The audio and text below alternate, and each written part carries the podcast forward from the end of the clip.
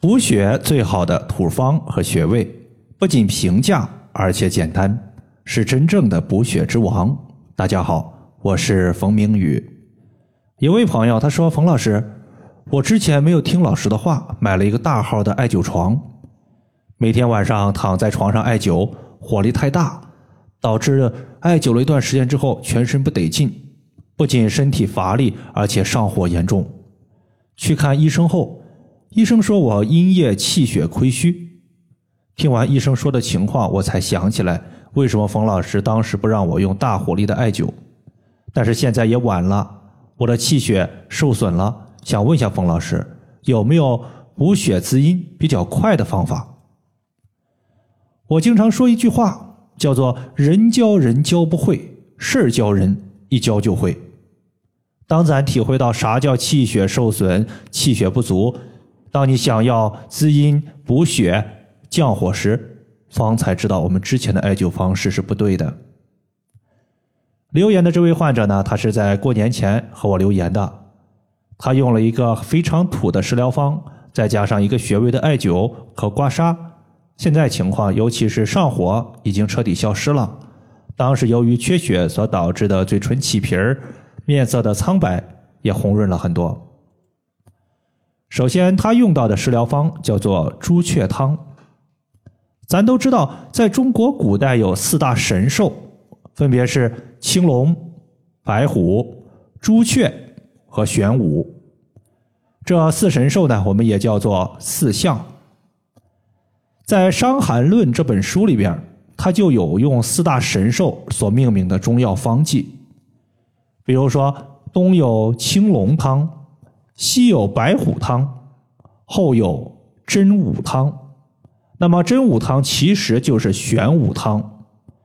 最开始啊，这个汤的名字它就是叫做玄武汤的。但是呢，唐朝有个皇帝叫做唐玄宗，为了避唐玄宗他的一个名字，所以呢就把玄武改做了真武。咱们今天所说的朱雀汤，实际上呢，它也就出自《伤寒论》这本书，只不过呢，它属于是一个简单的食疗方法。要知道，朱雀它作为神鸟，是负责镇守南方的。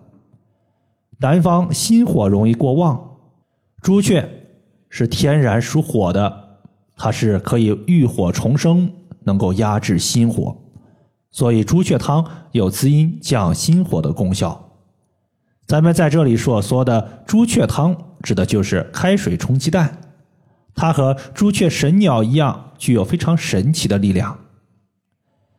从中医的角度上来看，鸡蛋本身就非常神奇，它富含阴阳两种属性。大家可以看一下，鸡蛋白属阳，鸡蛋黄属阴。蛋黄是黄色的，而黄色食物入脾。因此，黄色的蛋黄它具有很好的一个健脾养胃的功效。比如说，民国有个神医叫做张锡纯，他就经常用蛋黄来做一些健脾止泻的工作。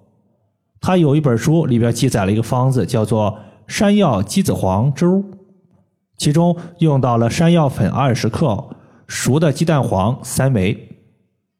就是先把山药粉用温水搅拌开，然后锅中烧水，水开后，我们把山药糊糊倒入锅内，一边倒一边搅拌，大概小火煮个三分钟，再把鸡蛋黄捏碎倒入里边搅碎，直接吃掉就行了。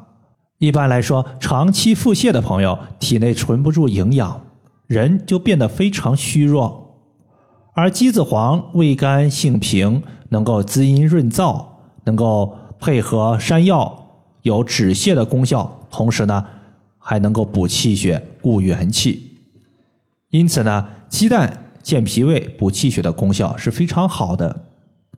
但是你会发现，有不少朋友他是只喜欢吃蛋白，不喜欢吃蛋黄，这就导致啊，你可能营养没有被吃进去。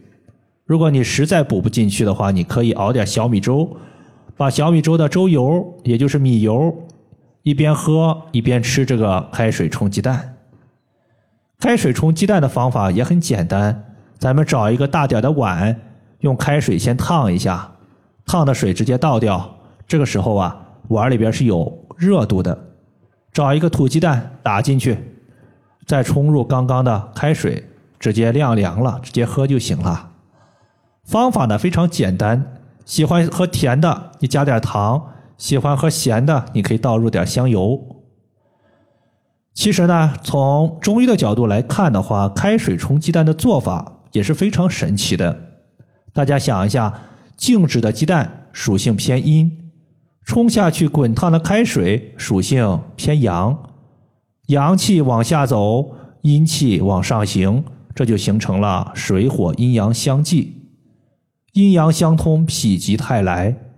对应到我们的身体，开水冲下去就好比心火往下降。鸡蛋阴气上升，就好比肾水往上升，这样就形成了心肾相交，心火和肾水交汇在一起，虚火没了，咱的睡眠就会变得特别好。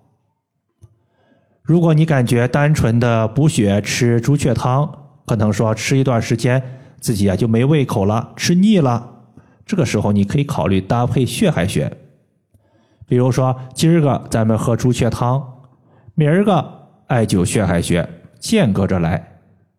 血海穴属于脾经，而脾是生化血液的源泉，因此呀，血海穴它有生血的功效。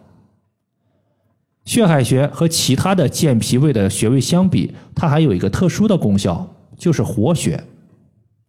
它能够把堆积在体内的淤血给清除掉，先清除淤血，再补血。这样效果呢就会非常快。比如有些朋友在艾灸血海穴之后，发现脸上的色斑变少了，这就是体内的淤血消失在外的一个表现。当我们屈膝九十度的时候，膝盖骨的内侧端往上两寸就是血海穴的所在。以上就是我们今天所要分享的主要内容。